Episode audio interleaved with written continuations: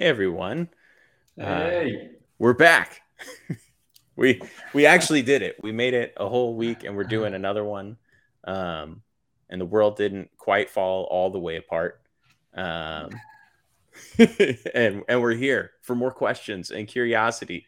Um, yeah. I'll give I guess I can give our little spiel again. Um so we're here every week, every Tuesday night at 9 p.m. Central. We're live, and then we're putting up the videos and everything afterwards to sit with questions to engage our curiosity. The show's all questions considered. The idea is bring the questions, whatever they are. Uh, Brandon preps some, and then we're asking you for whatever questions you've got, and we sit with them. We sit in the discomfort of not quite having a clear answer right away.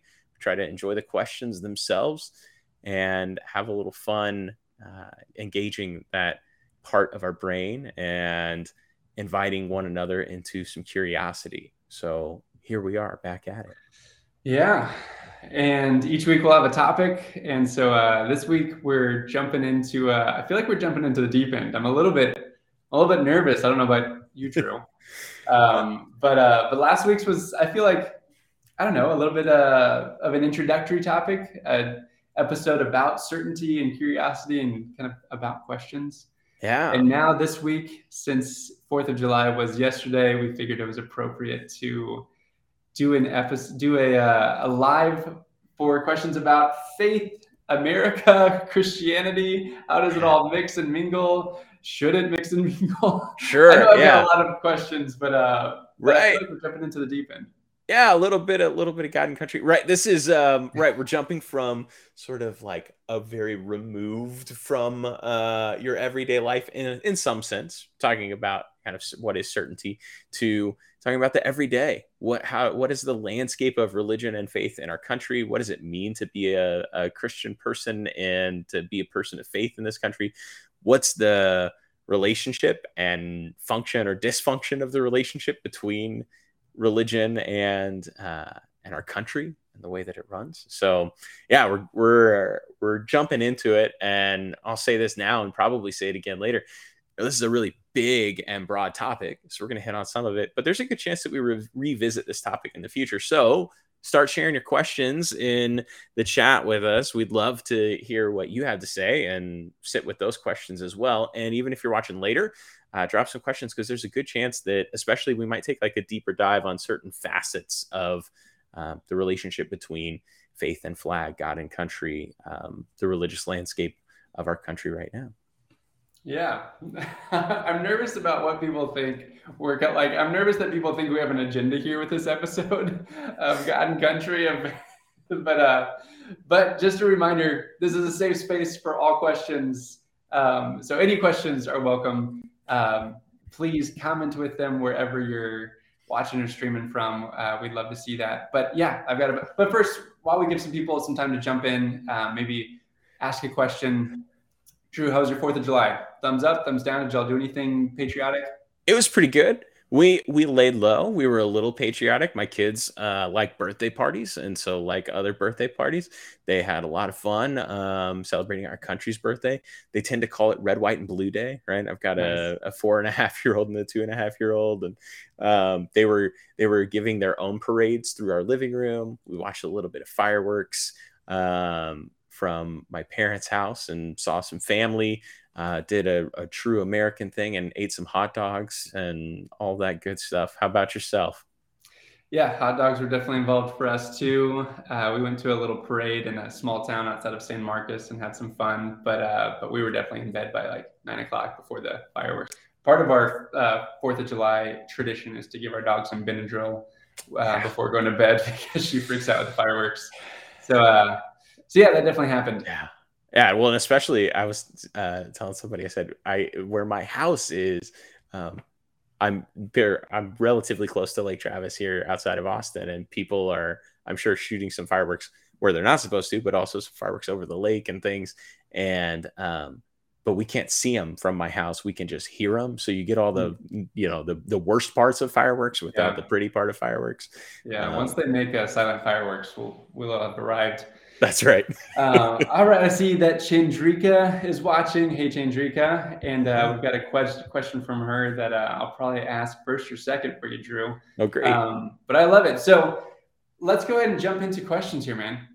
Sounds good. Um, and I'm really excited to hear you not answer these questions, um, but because it's stuff that I, uh, for you to consider these questions. There you go. Uh, but it's stuff that I really do uh, wrestle with. These are these are real questions that um, that I feel deeply, and, and part of it, I think about my identity as an American and my identity as a Christian. I feel there's a lot of overlap in my feelings about both of those identities. I know for me, um, as an American or as a Christian, I kind of am wondering like, do I want to identify with this because of how other people might think of mm. what it means to be an American or what they might assume about me as an American, what I think about the world. Same with Christian. Uh, sometimes yeah. I'm hesitant to use the identity as Christian because I'm like, I might not be Christian in the way that you think of Christian.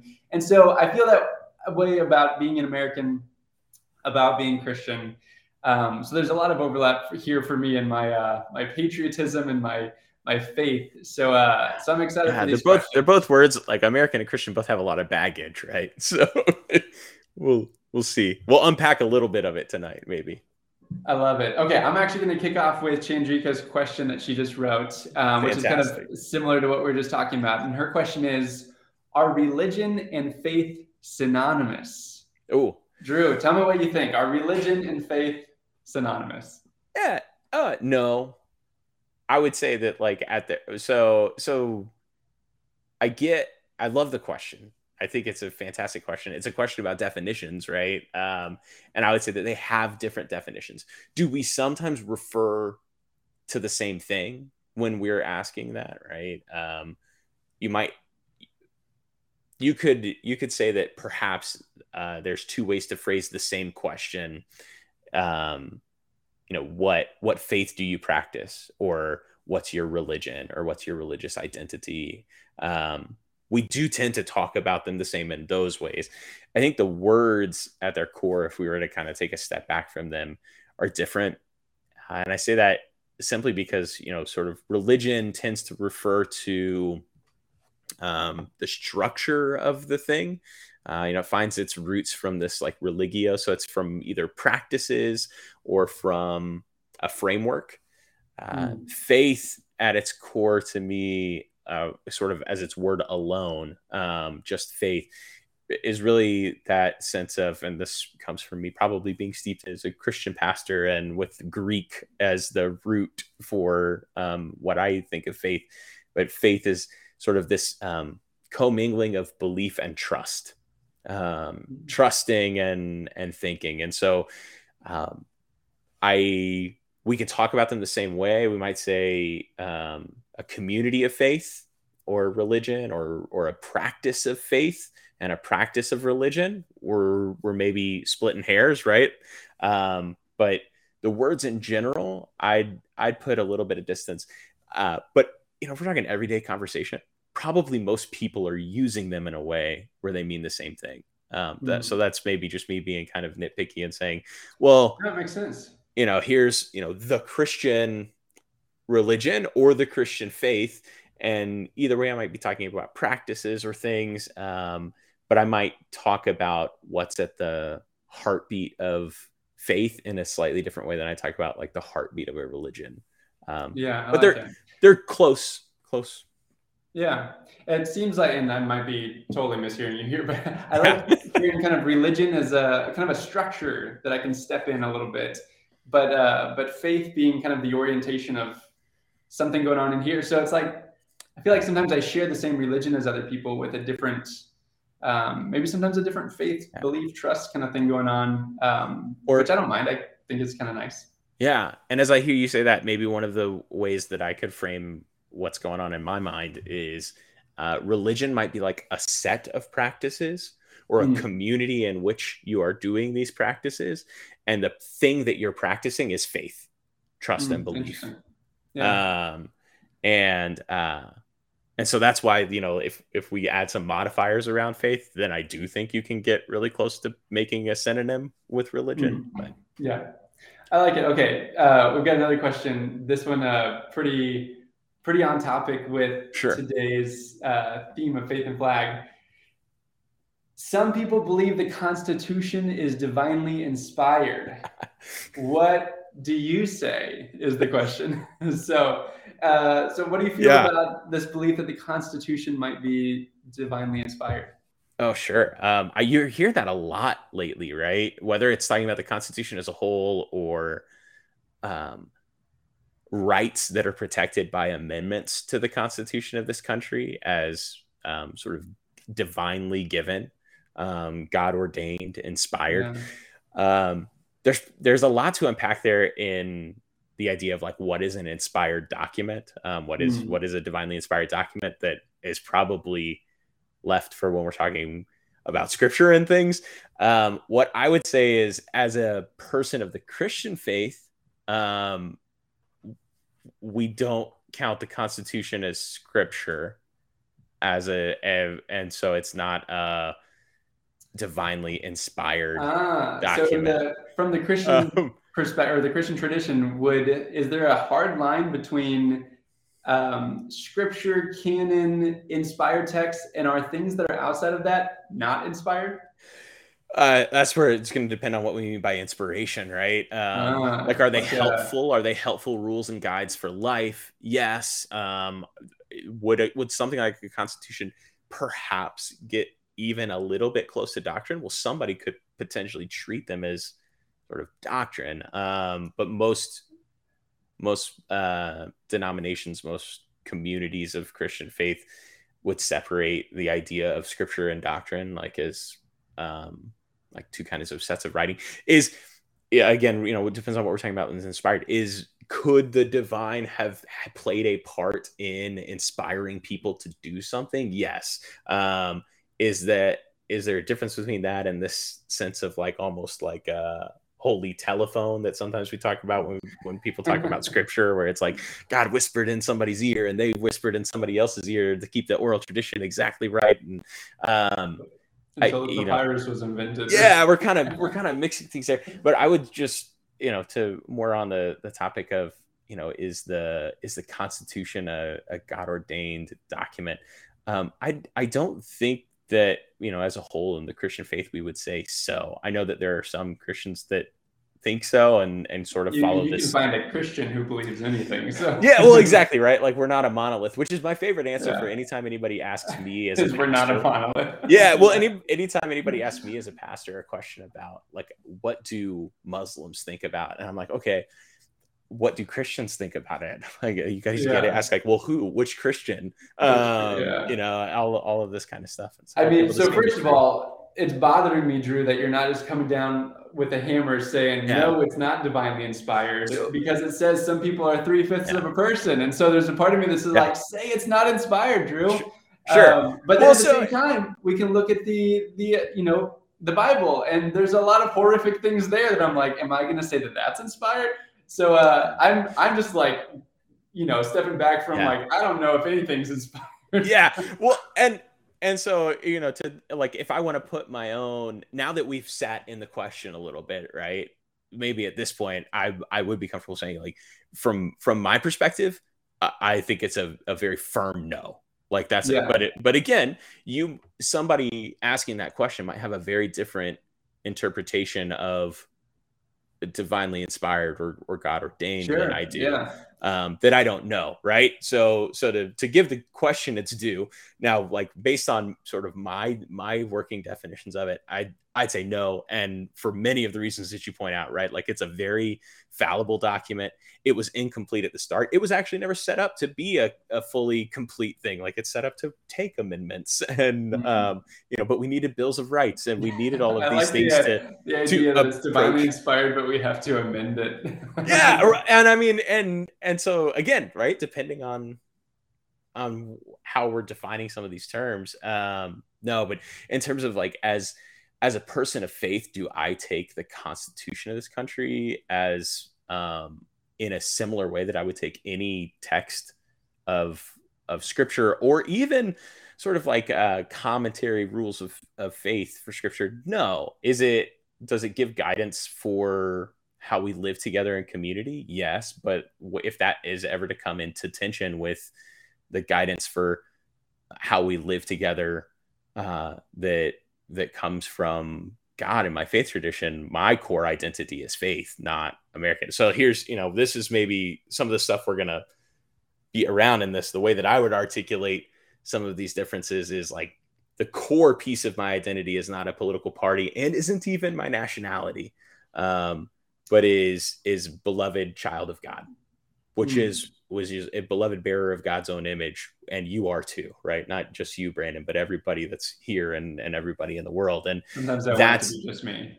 Sure, yeah. Well, you know, um, the uh, but Jesus like, died on the cross for me specifically, and and the world, and me right? in His money. uh, uh, the, yeah. But yeah, no, it, and I mean, but that's so like that's when when those core practices come come head to head, right? Like, well, where where do I lean? Um, but is uh, one of the things that's somewhat hard to articulate and has been used really poorly in Lutheran theology and doctrine is um, this idea of of two kingdoms. But generally, it's like we're we're citizens of two nations, of two kingdoms, mm. as as people of faith, um, citizens of of the reign of God, citizens of God's kingdom, and citizens of of our nation. Um, and mm sometimes those things work really well together and in good and healthy relationship and uh, sometimes they don't hmm. and mm. and when push comes to shove as a as a, as a citizen of the kingdom of god like that's my ultimate citizenship um and uh and so when those paths diverge the the path that i'm called to follow is is the path of the kingdom of God, not whatever earthly kingdom I'm in right now. Um, but that's really tricky, and it's hard to enter into those times of discernment, and it takes a lot of, I think, communal discernment around that. Um, if you want to know more about like the Lutheran idea of two kingdoms as it bears out in reality, um, the life of of Dietrich Bonhoeffer and particularly his writings on discipleship, um, and I would get the like scholars annotated edition. Um, really he's he's figuring that out in uh, Germany as it's becoming more and more fascist and and the Nazis are taking over. Um, yeah. Yeah. So we're talking about Dietrich Bonhoeffer, German Christian in the. Uh, I'm guessing he was writing in the 30s and 40s. Um, yeah. Yep. Yeah, super interesting. Which, yeah, uh, I know you and I have talked before about kind of drawing parallels of that time and this time of living in America. And um, yeah, it's interesting to uh, tease out how do you kind of believe in and try to um, contribute to the nation that you want to live in? And when do you kind of say, oh crap, things have gone too far? And I, uh, um, yeah, when do you kind of fight yeah. against what it is? Yeah, man. People are bringing great questions tonight. I love it. We haven't even gotten to Brandon and I like workshopped some questions beforehand. Y'all have better questions than we came up with. awesome. Well, Drew, how about one of the uh, the questions that I wrote down? Sure. Um, so tell me about what major shifts and changes have you noticed or, or have we seen in the U.S. religious landscape? Yeah. Um, and take us back. I don't know if uh, you can talk about that over the past handful of years uh, or go back decades if you want. But what major sure. shifts and changes have yeah. we seen in the U.S. religious landscape? Hey, thanks. Um, full disclosure, I asked Brandon to ask me this question because I like talking about this, and I just think it gives a little bit of helpful framework for the other questions that we're talking about. Um, I I talk about some of this stuff when I talk with and work with congregations who are trying to change, trying to innovate, realizing that um, the church of of days of yore is not existent anymore, and that the way we've always done it isn't the way we should do it, or or that we can even do it now sometimes. Um, but there's there's a ton. Uh, first, I'd take it sort of with like personal life ch- changes that have impacted a lot of people's personal life that also impact um, our religious outlook as as Christians in the country. From the simple fact of like people don't know their their literal next door neighbors the way that a lot of people used to. So I think about it this way, and some of this is the difference between uh, a lot of especially younger folks like we're we're uh, in more urban areas than um, sometimes our our ancestors or previous generations were. Um, and so I think about like I could drive my dad through the town he grew up in and he could tell me like almost every person that lived in every house and and could tell me things about them not just their name uh, and their family name and things um, and most of us um, whether we're in an apartment complex or suburb like me or whatever like i i know like three um, especially the ones that are like right by me. And um, and then as you kind of circle out, and so you know how how we relate to one another has sort of fundamentally shifted. Um, we could mm-hmm. talk forever about social media and the way that we have a lot more um, sort of acquaintance and really light kind of connections with people, and a lot fewer sort of middle ring. And you're seeing that even again with a lot of work from home. You know, it's different to build mm-hmm. collegiality um, when you're not in an office together like yeah you might get more done because nobody's walking through your door or you know you're not pausing for a 30 minute conversation but you also probably don't know your coworkers quite as well it's not always true yeah. online community yeah, is real community see... but but sure, that sure. shift that shift yeah, changes kind of yeah. neighbor and um, and kind of social media connections and the, the different ways that we interact and are connected or not connected to our neighbor how do you see that kind of interacting with the religious landscape so most I think most people looked for a type of relationship or got a type of relationship out of their church or their faith community sure, yeah. um, that they don't have a lot of, period, these days. And and because the way we relate to one another has changed, even people who are really involved in congregations and worshiping communities these days may not find the same level or the same kinds of relationship that they were finding in other spheres and places. So um, there's a great book. I'm forgetting the author's name right now, but it's called The Vanishing Neighbor, and he talks about kind of three rings of relationships, and that most churches existed on the middle ring, and um, the middle ring has has gotten smaller. Those sort of middle relationships where we know something, not everything about somebody. So not your closest friends, but much closer than most of your Facebook friends, right? Hmm. Um, and so you're saying we kind of have like these three tiers of relationships. There's the few people that we're really close to. There's the Facebook friends that are kind of the outer ring, but we used to have kind of a middle circle. The I'm guessing like hundred or so ish people. That's like we kind of know them and they right. know us. And and for most of America, that has uh, that ring has shrunk. There are fewer people in that mm. middle space, but the church used to like live and thrive on creating those middle space relationships. Yeah. Um, and and also I'd say like some people I don't know if everybody misses that kind of relationship or or you can find some of those relationships. I've been in part of online communities where that kind of relationship has been built. Um, and and so it kind of poses this question of like, well, well then if we're not facilitating that type of relationship, um, you know, there's one piece where where church has changed. And then in the same way, like some other kind of factors, it was already changing when you and I were growing up. But even you know here around Austin, you saw blue laws change, right? Like only certain businesses could be open on Sundays and not until, you know, restaurants could open at noon, but stores couldn't open till two or stores couldn't open at all. Um, and that that's different. Um, already when we were young, uh, sporting events happened, but for a lot of, you know, people, uh, the generation older than us, and especially two generations older than us, they remember a time where like nothing happened on Sundays because everybody would go to church and sort of the government held space for religious activity on Sundays.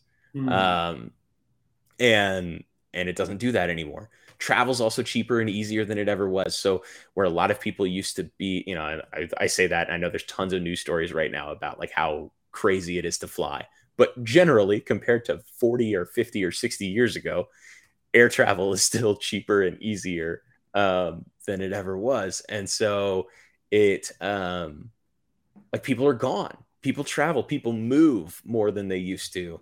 Um, they're not staying planted in communities. And all of that changes how we relate to one another um, and who our neighbor is and mm. and how we can figure out who our neighbor is. And if the if the crux of faith for Christians is this great commandment to love God with all you have and all that you are and to love your neighbor as yourself, um, and you don't know your neighbors and the way that you relate to your neighbors is constantly changing it's really hard.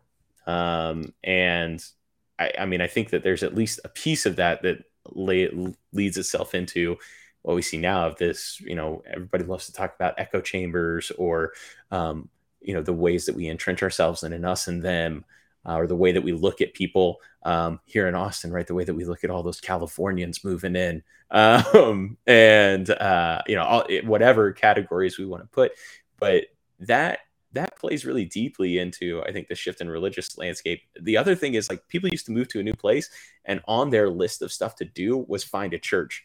And most people our age, Brandon, if they're moving to a new place, like it's not that like they're against that, but it's just not even on the list. Like it's not something people are looking to do. And so, you know, I know there's a there was Gallup takes a poll of who's um, you know how many people in the country are part of a faith community. Um, and for the first time ever last year, uh, or first time since they've been doing this in about 100 years, just under 100 years, there were less than um, 50%, 50% of people. Yeah. And and so now you have a shift in landscape over even just the last decade, but especially over the last 30 to 50 years, um, where people are, uh, there are more people who aren't part of a faith community than people who are. Um, and what does that what does that mean? What does that look like? How does that feel for people to whom a faith community is still incredibly crucial? Mm. Um, how does it feel to people who who it's not um, and whose views have changed? And then in that same 50 years you you have seen or really in the last maybe century um, diana butler bass has been writing a lot about this. I'll put a, link in the in the chat comments here in a second but the um, this sort of like battle of this theological battle in the 20th century between um, fundamentalists and modernists. Um, mm. And uh, there's this great sermon from the early 1900s where this guy preaches and says, Will the fundamentalists win? And this idea of setting people up against each other. And you saw shifts in a lot of denominations, and you're still seeing them. My own denomination split in 2009 had a lot of uh, congregations leave. The United Methodist Church is going through some stuff right now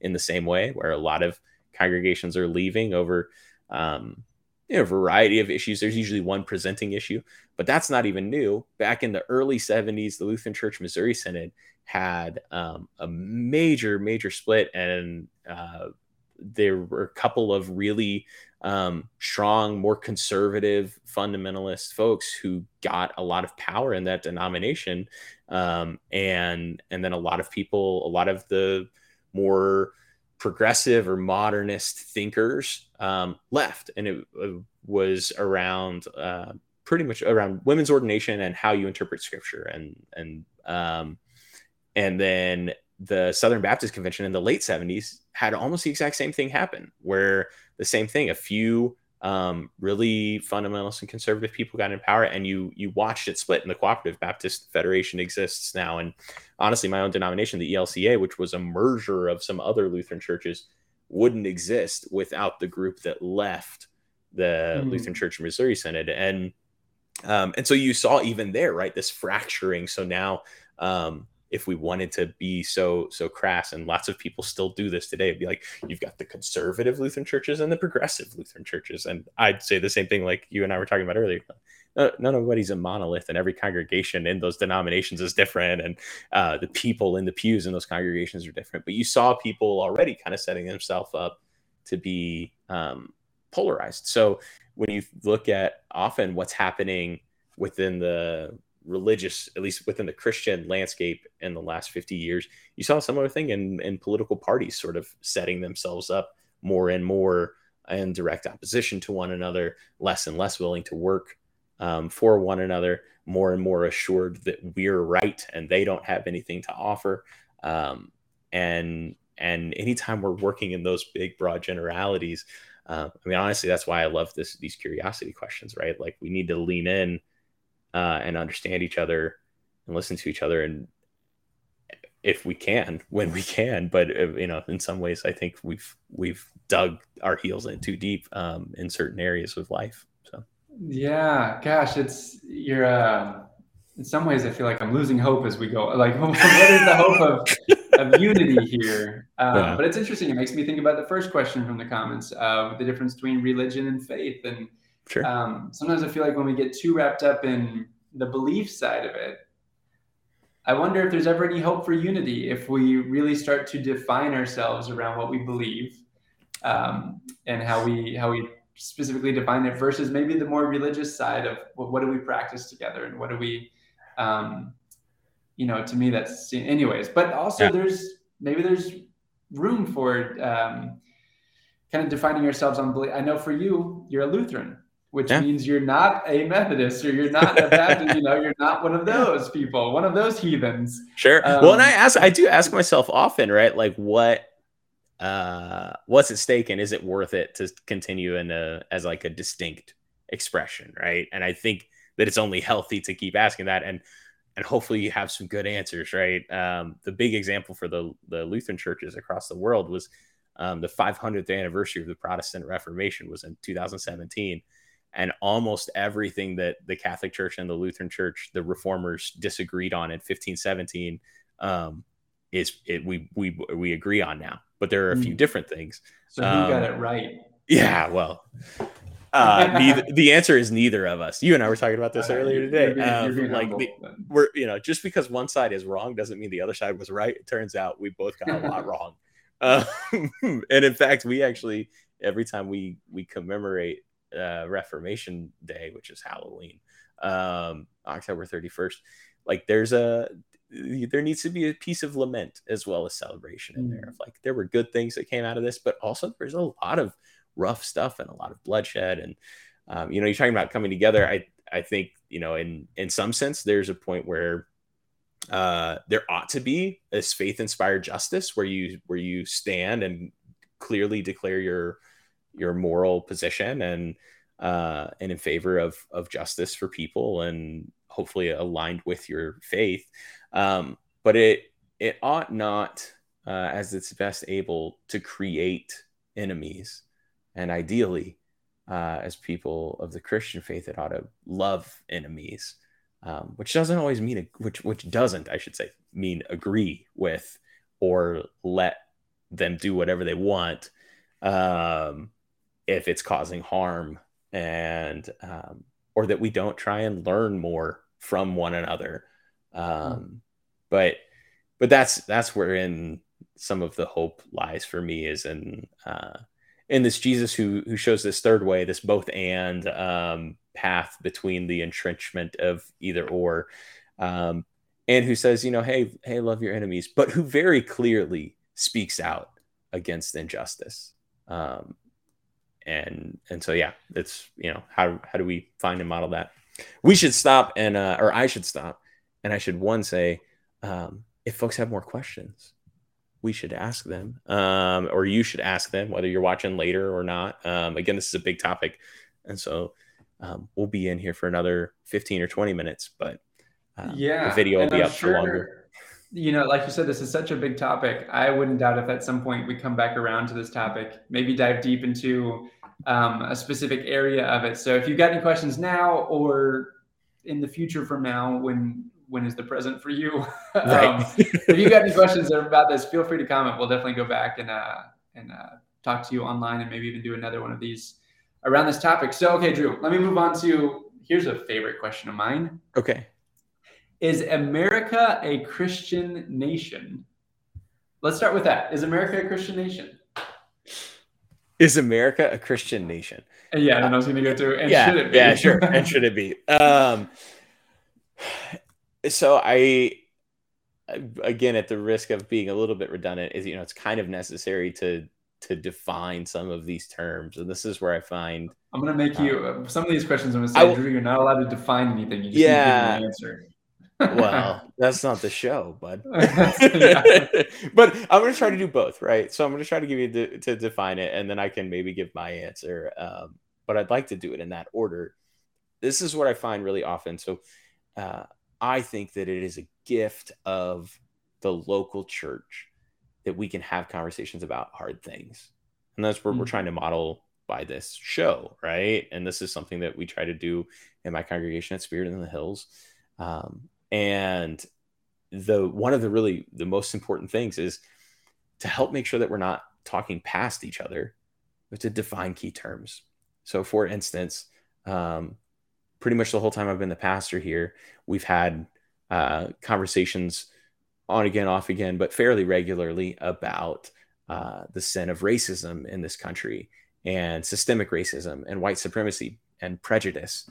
But we define all of those terms when we're going to talk about them because uh, otherwise, we all come in with our own definitions, or sometimes they're not our own definitions. They're um, Tucker Carlson's definition, or Rachel Maddow's definition, or whoever, right?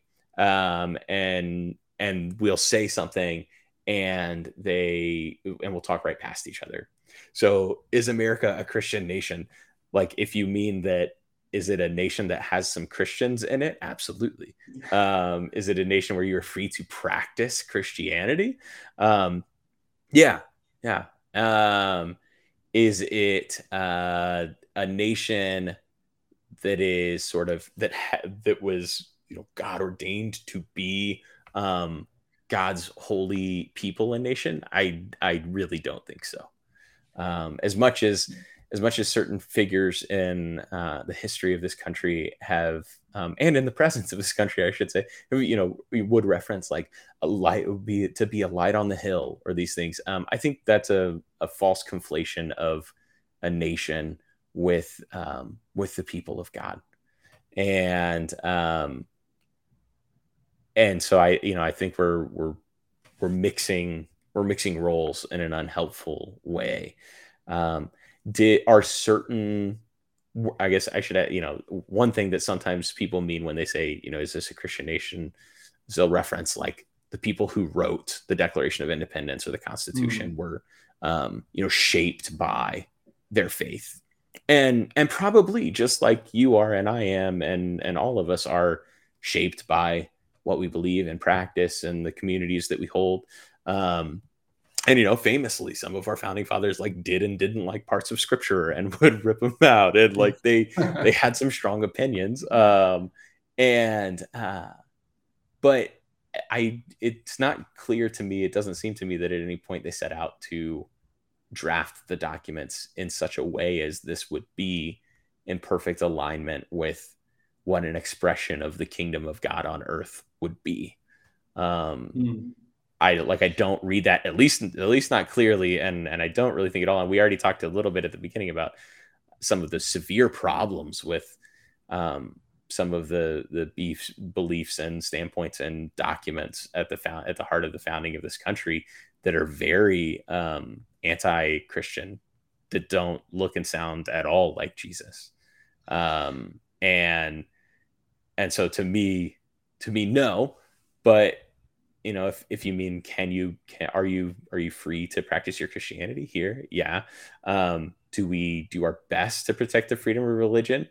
Uh, we have at times. It doesn't seem like we are right now. Um, so intent on freedom of religion for everyone but uh, christians still being in the majority except if you're not counting secular folks as we talked about in the gallup change.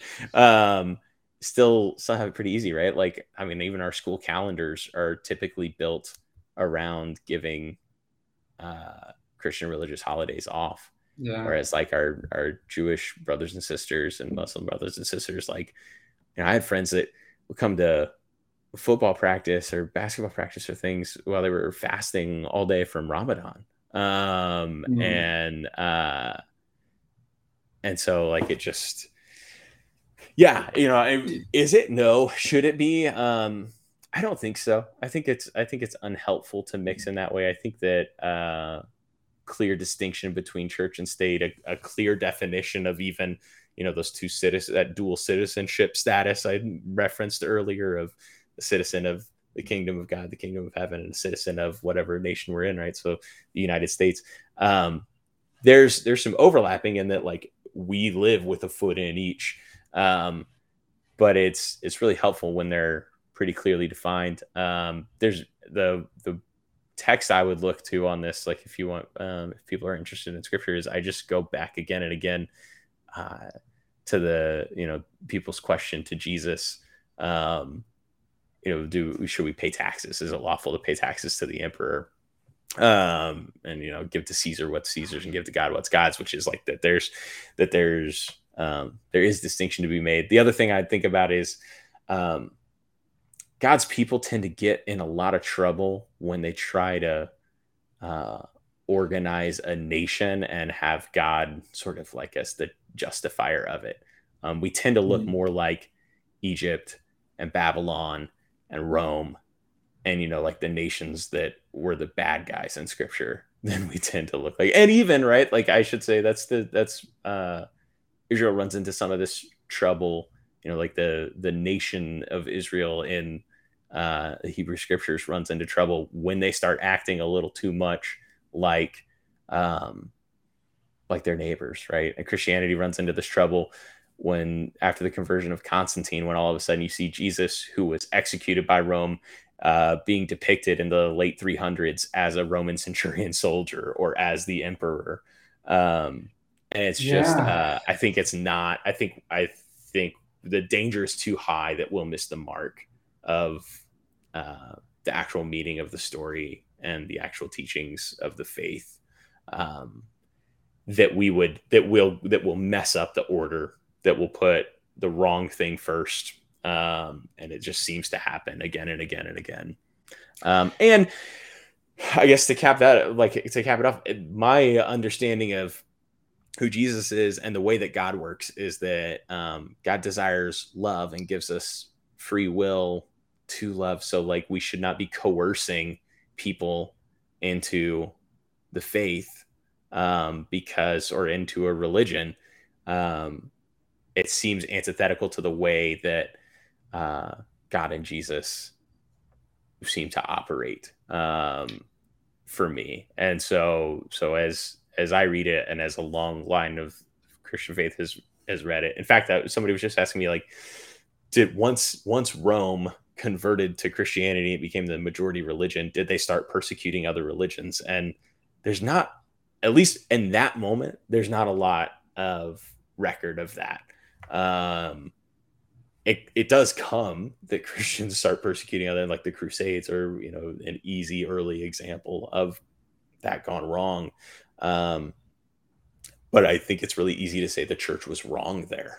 Um, and and in its effort to create a Christian nation, um, it it just it did it so poorly and caused so much pain and death and suffering, and moved in a way that seems so antithetical um, to the love of God in Jesus Christ that um, that you just want to say like, well, what were you doing? And so I think you know, uh, to me, it's a it's a it would be a tenet of the faith to protect a, a true freedom of religion for for whatever faith. Yeah.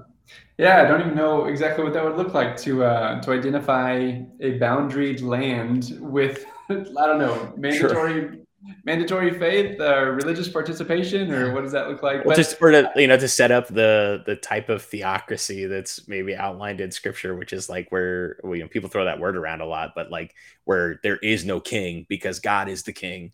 Mm. um and yeah how do you how do you organize yourself? How do you do all this kind of stuff?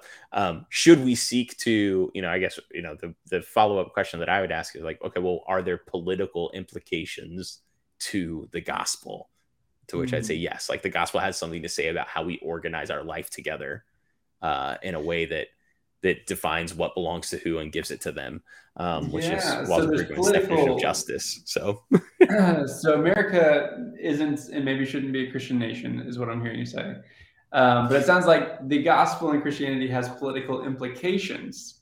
Yeah. So that leads to my question of is Jesus a Republican, Drew? um, yeah. Here, let, let, me let me uh, zoom out a little bit, and um, if you've got a minute or two, yeah, let's do it. I'm curious. There's this relationship that I think many people have noticed between political parties and and, and faith, specifically Christianity. I actually can't think of another religion that has such a strong connection with uh, political parties, and um, you know, evangelicals with kind of right wing faith. Um, republicanism, there seems to be this interesting commingling with Christianity and political parties in America, especially um, the past few decades.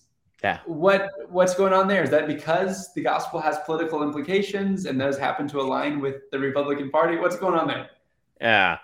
No, great question. So this is where um, I am really fond of talking about the difference between political and partisan.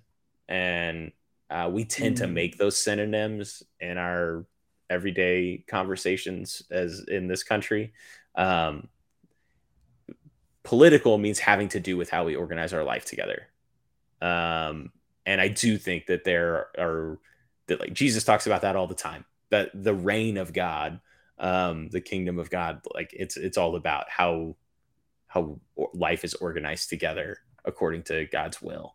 Um, and it comes near, right? Um, it's at hand, Jesus says. And so there's there's a way of life um, that's personal and communal. Um, and what's interesting in this country is uh, you tend to see between our two parties um, that argument like stalemate, like what's best for the person and what's best for the community.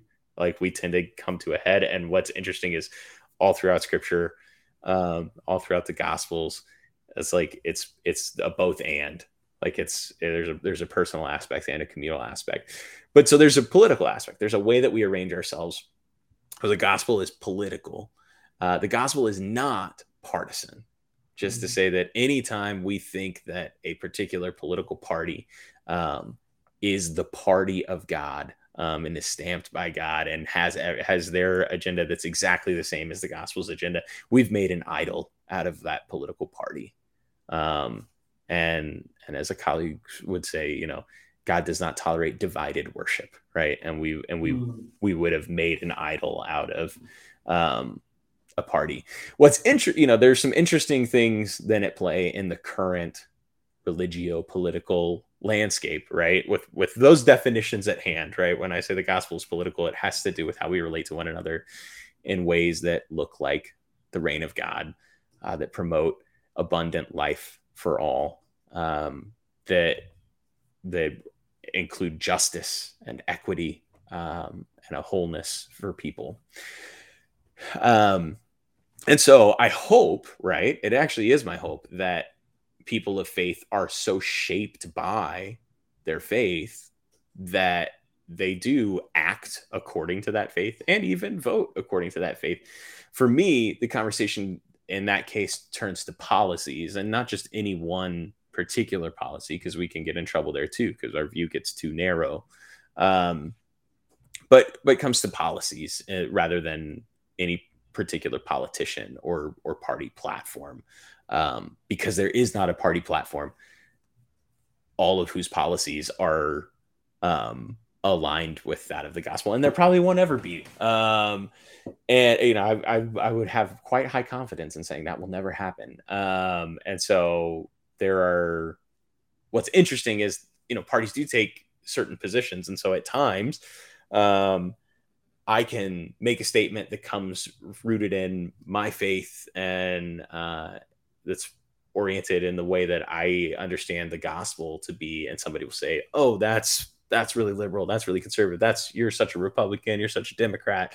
Um, and uh, and for me, it's just like I, you know, that stuff's not even necessarily on my radar. Though sometimes one side will set itself up against. You know, this happened a lot with. Um, I think the role. Uh, so I'm I'm talking all over the place. Let me slow down. Um, the the role of the church in a in a country like ours with these two parties back and forth and uh, with their changing and shaping platforms is to to be the conscience of the state. Um, it's to it's to remind people that politics are always personal, uh, that our immigration policy impacts real people, um, real children being separated from parents, still not being able to find them, um, and not being reunited. You know, this is um, and and to tend and care for those people and to and to be that voice um, of morality and depending on you know it was it's it's been interesting at different times but depending on whatever you know what a particular party or um, president or senator or whoever you know whatever position they take with regard to some um, to something like immigration like yeah i'm get they're gonna it's gonna sound like i'm very anti what they're like anti that person's platform because i'm continually continually saying like hey no there is a there's a scriptural call to welcome and provide hospitality to foreigners as if they were citizens um, and to to receive the immigrant with hospitality and love, and that they are also bearers of God's own image. And if somebody gets up and says no, they're not, um, then yeah, it's framed what I've said in a way that um, you know, looks like that. But I think that the church just continues to to speak and proclaim that message, um, to strive for justice and peace in all the earth, and to speak publicly on behalf of the marginalized and oppressed uh, in the way that Jesus did and to stand in solidarity with them to move ourselves to where they are. Um, and uh, and so that's that's the role of the church in this. Now what's interesting is in our political landscape in this country um, most of the time people hear christian and immediately think you're a republican. And to me the first like the first thing that i want to do is just be like that's really interesting like how did that come to be right? And to try and lean into to the curiosity of that. Um you know it's interesting to me i was i have some videos on tiktok um and i had a i had one that one of my more popular ones um i said god is not republican. Or actually there was a sound there was a Gungor song that has the line god is god does not belong to republicans. And uh and I had another video that said God that had something that had me saying God is not a Democrat. Um, and most people, if I were to say God is not a Democrat, would just like take it as it comes. Um, but to hear like God is not Republican or Jesus isn't Republican, uh, mm. there there likely would be somebody that would get really defensive about that. And I find the same thing in talking about like expansive gender language for God. I'm talking about God as mother. Um, or to say that like you know nobody would bat an eye if i you know very few people if i said god is not a woman but if i said god is not a man people are like what do you mean god's not a man? Um and uh and so the the the skill i hope people can learn is when that happens to lean into curiosity and to actually mean the question. Like so you know you might get defensive what do you mean god is not republican? Right? And i was like i want you to just slow down and actually sit with that question. Like, what do you mean God is not Republican? Mm-hmm. Um, yeah. And uh, because yeah, they're the way. Uh, there's a great book called Jesus and John Wayne that talks about the rise of evangelicals as a voter base. Um, Kristin Kobes Du Mez and like the uh, or a, a, friend and fellow Lutheran pastor Angela Denker wrote a book. Um, I'll go put all these in the comments, or if you're listening to the podcast uh, or on YouTube, I'll put them in like the show notes and the comments and things. Um, it the the like understanding evangelical voters and um, evangelical Republican voters and how that came to be and the religious right movement and all of these things because we do tend to associate uh, there's a big conversation. You know, I'm part of the evangelical Lutheran Church in America, and there's always people within our denomination being like, "Do we do we have to get do we need to get rid of the evangelical title like because mm-hmm. we don't match as a denomination or we're afraid of association with like this often referred to voter block of evangelicals um also you know self-defined christians in certain you know stances but it's almost like you know you saw the shift from billy graham and like born again to this word evangelical. Um, and and so it does it comes with it comes with this baggage of you know a seeming relationship to one party. Um, in fact you've seen even lately uh, what, what one pastor in tennessee famously just lost their 501c3 because he was saying you can't vote democrat and be a christian. Um, and so like uh, you know there's weird relationships between church and state in that way. But a church is a nonprofit, which means we can speak to policy, but we don't uh, speak to or for can to or for or against candidates. Um, and uh, and so we go. I go advocate for for policies um, that align with the tenets of our faith and the teachings of our church. Um, but not not for or against candidates uh, or for or against parties right so again it's it's political but it's not partisan these are nonpartisan things um, when a party like the the trick right is what we're seeing sometimes is like and and republicans do this and democrats do this like when a party takes a stance that seems you know directly against um what to me seems like a nonpartisan take um like then then it gets the waters get muddied really quickly Um, yeah. yeah. I mean, yeah, I love the uh, the clarity you're bringing with, um, you know, Christianity is not partisan. Um, and yet at the same time, you know, it opens up a whole bunch of new cans of worms and questions about what are the policies that um, that a faith like Christianity does speak to. And you know, some people very clearly feel, um, you know, abortion is quite um, quite an issue right now that we're wrestling through. Sure. Um, and some people feel very confidently that uh, that the gospel that Christianity would speak to in this direction. Other people feel very confident it's this confident it's this direction.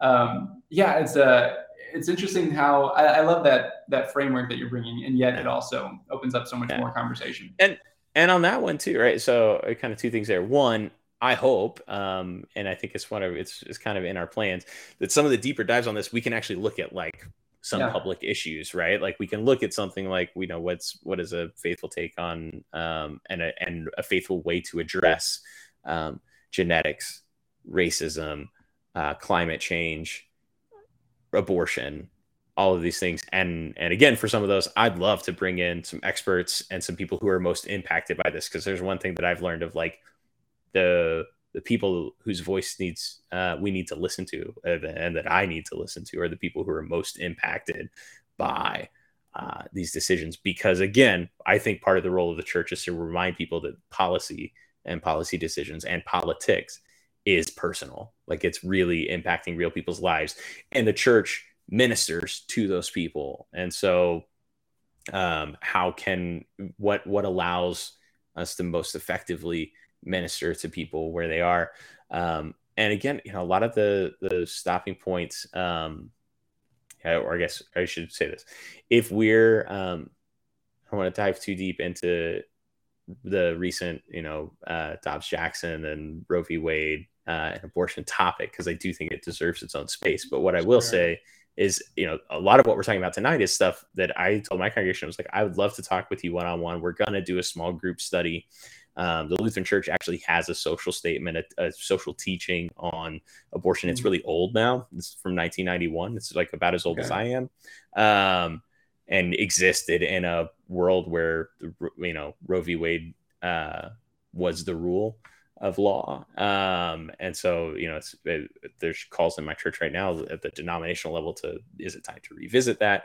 Um, sometimes the conversation stalls out in a plate like this is the danger of not leaning into our curiosity in some ways is and being willing to listen to like and setting up you know it, setting up these two things against each other of like is is the protection of potential life or uh real and active harm to a person's bodily autonomy.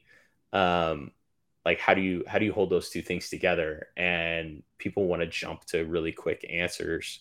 Um, and sometimes it takes at least a t- you know taking a, a slightly more all-encompassing view of what are we really talking about when we talk about this what's the what's the full landscape? What's the real impact on real people right here and now? And that's to me why it's why it's important you know if we're going to have those discussions on some of those topics to get uh, some other folks in here who are in those groups where it's directly impacting their life right here and now because um, i want you to hear from them not from not from me. Yeah for sure. We uh we could spend a whole um, space on that would be really yeah. great um okay i love it drew and i know we need to wrap up we yeah we we're running late we got we you, you have a wrap up for me uh, I, you know, we've even got another question in here, but um, I'll kind of mention yeah. this one. Let's do it. Oh, you've you've kind of already hit on this one earlier, so uh, so it might be helpful to to rewind once this is posted and, and hit on this. But I've got a question: What do you think is the difference between being a Christian nation and being founded with Christian beliefs?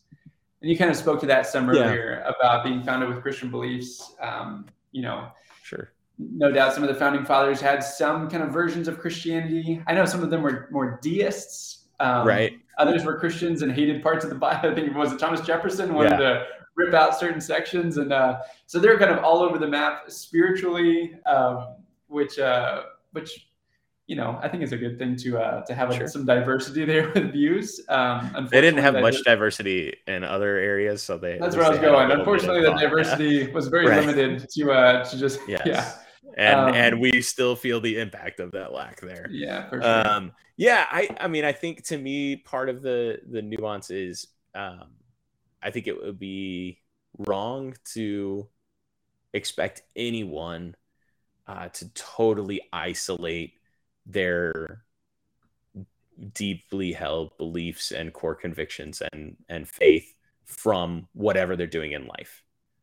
Uh, we're kind of experts at compartmentalization in society. Like we like to do that. Like this is the church me, and this is the work me, and this is the dad me, and this is the husband. Like, and uh, and we can cause some harm when we try and do that. We can create some dissonance, right? Um, in fact, you, I think you see it all over the place when you see people who go, um, and you know, I've I've talked about we talk about this in the church all the time. People who show up and you're like, okay, and it feels like okay, we're listening to this, we're we're trying to follow this Jesus guy, and then um, people walk out the door and just like like it never happened, right? Um, so we we love to compartmentalize, but I think that even when we try our best, that stuff finds its way out, um, and we're whole people. So, uh, did the did the faith of people who wrote those documents shape the documents? Yeah. Is that uh, were they without fault in their beliefs? Were they 100% orthodox in in whatever their faith was? Um, probably not, because pretty much no one is. Um, and uh, but was there was there maybe some shaping and i mean like biblical writing has shaped every literature and document basically of the last you know 1500 years 1800 sure, especially, years especially in the west um, yeah um, yeah and uh but most people when they say christian nation think like theocracy and whatever that ends up meaning for them you know, by its classical definition that's God is the king. So and and kind of sets up in this hierarchy this way. Um, what's ironic is like a Christian theocracy. Uh, God has an upside down kingdom. Like you know, God is is the servant king. Um, God is at the bottom of the pyramid.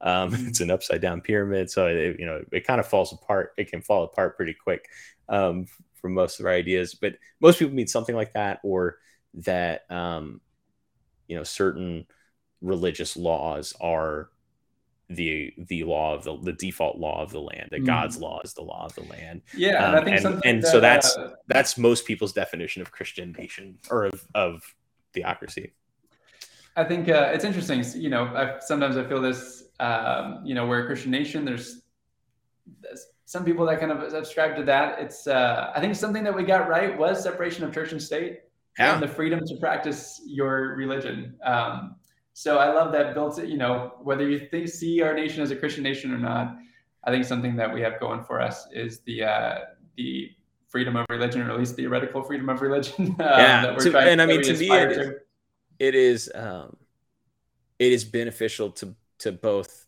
church and state to have a, a well-defined separation of truth. So like if that's if that hasn't been clear in mind, I'm I'm right there with you, right? Like those are that is um, a good and healthy thing, I think, for uh, a democratic society.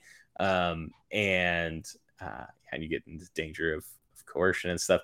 Um, but yeah, this is you know obviously the it's a it's a navigating and changing relationship you're seeing, um, and and I mean you know, uh, the other kind of bone I have to pick there is as somebody whose Christian faith um, doesn't fit the sort of mainstream media definition of Christian, which we've kind of talked about tonight. Um, th- like, what's at stake for me is, you know, is this a Christian nation? Well, it's certainly like if people are like, oh yeah, this is a Christian value. I'm like, I some of the stuff that, um, you know, our politicians say is coming from their Christian faith is would not show up in my Christian faith. Yeah. Um, and so so right there you have a conundrum. You know, if you're gonna ask a, a question about a Christian nation, it's like, okay, well, you know, whose whose Christianity? Whose definition of Christianity? Um, yeah. and uh, and yeah, and so so it is. It's it's tricky, which is why I love talking about this stuff and why it's important. Exactly. Having spaces like this is important. I love it. But this has been great, Drew. We're gonna need to wrap it up here. But that's right. I love gotta it. get out of here. And flag, it's definitely a relevant topic right now. Um, you know, this I just saw recently. Um, you know, should we take in God we trust off of our money? Uh, you know, some issues about praying at sports and things. There's, you know, there's all kinds of things and ways that we're trying to wrestle through this as a country. Um, I remember sometimes growing up seeing church services where the American flag is right up there with the uh, the crucifix on stage, and they're both uh-huh. waving together, and um, it's an interesting thing to to wrestle through. But um, I know sometimes for me, I want to fall only on one side or only on the other, all black, all white. And instead, right now, I'm learning to hold the tension of um, there's a lot that's wonderful about this country, and there's a lot that's broken. And um, and isn't that true about most things in life? And yeah. trying to learn how to hold the tension of that. So thanks for uh, thanks for helping us navigate this space, man, and considering these questions, holding these questions. I'm so grateful for for your questions and for the others and for the way that you wrapped that up so beautifully. So I'm just going to jump straight to a handful of quick logistical things. One, if you're if you're listening, um, whether live or later, uh, in the comments on at least on all of the Spirit in the Hills channels and on the podcast feed show notes. Um, I'm gonna have links to some of the books that I referenced and the articles and things that we shared. Um, and I hope to put them on my personal channel too, but it won't let me share directly to them in the same way we're we're working the tech stuff out. We're still trying a new thing. Um, Brandon and I will be back next Tuesday night at nine. Um, and also this week, we're hopefully going to outline our topics so that like at the end of next week's episode, we can tell you a whole week in advance okay, what we're going to be talking about. Getting fancy. Um, I know, right? Uh, that's that's the hope. Who knows if we'll get there? Um, until then, I hope that uh, you ask a good question and take some time to consider it and we'll see you next Tuesday night at uh, nine o'clock central. Awesome. I need to sign off like that. Yeah, I question. Ask a good question. I love it. That's I was remember. Well, that's the one I stole from my mom. Oh, that's right. You said that last time. Yeah. All right. I need to steal a quote from your mom too to sign off with. All right. Thank you all so much. This has been so fun. All right. Grace and peace, friends. Bye.